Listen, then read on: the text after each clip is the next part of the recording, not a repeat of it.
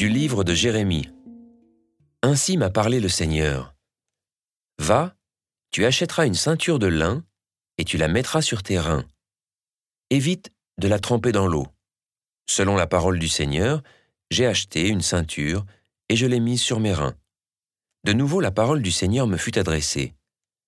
Avec la ceinture que tu as achetée et que tu portes sur les reins, lève-toi, va jusqu'à l'Euphrate, et là-bas cache-la dans la fente d'un rocher.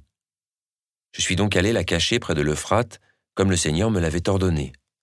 Longtemps après, le Seigneur m'a dit, Lève-toi, va jusqu'à l'Euphrate, et reprends la ceinture que je t'ai ordonné de cacher là-bas. Je suis donc allé jusqu'à l'Euphrate, j'ai creusé, et j'ai repris la ceinture de l'endroit où je l'avais cachée. Et voici, la ceinture était pourrie, hors d'usage. Alors la parole du Seigneur me fut adressée, Ainsi parle le Seigneur. Voilà comment je ferai pourrir l'immense orgueil de Juda et de Jérusalem.